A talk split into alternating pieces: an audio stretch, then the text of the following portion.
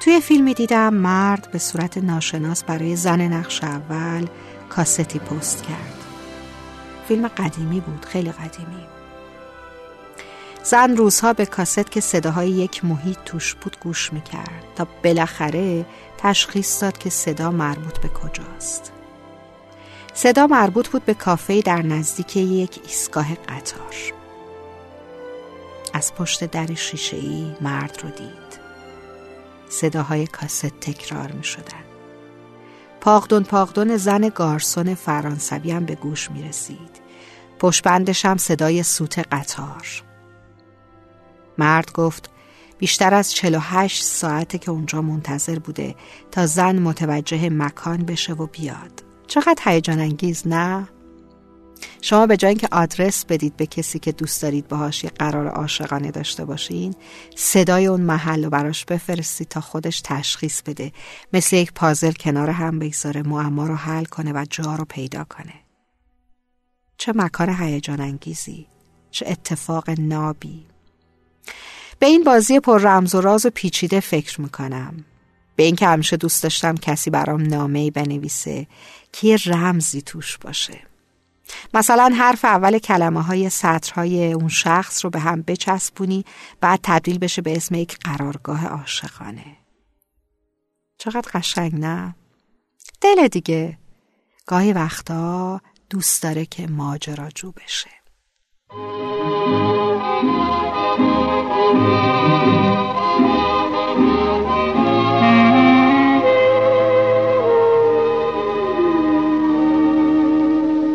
Des yeux qui font baisser les miens, un rire qui se perd sur sa bouche, voilà le portrait sans retouche de l'homme auquel j'appartiens. Quand il me prend dans ses bras, qu'il me parle tout bas, je vois la vie en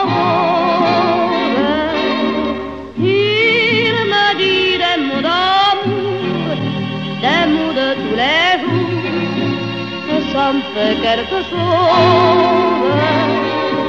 Il est entré dans mon cœur une part de bonheur dont je connais la cause.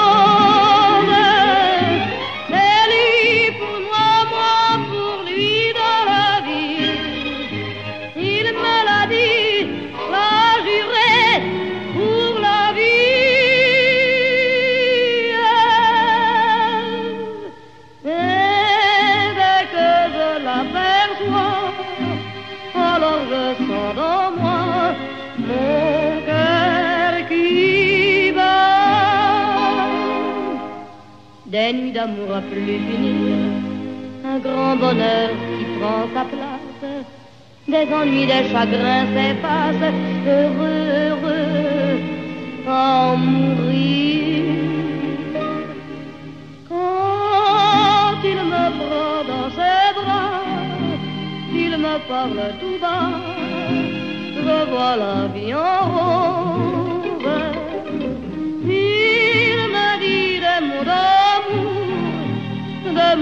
Tous les jours, et ça me fait quelque chose. Il est entré dans mon cœur une part de bonheur dont je connais la cause.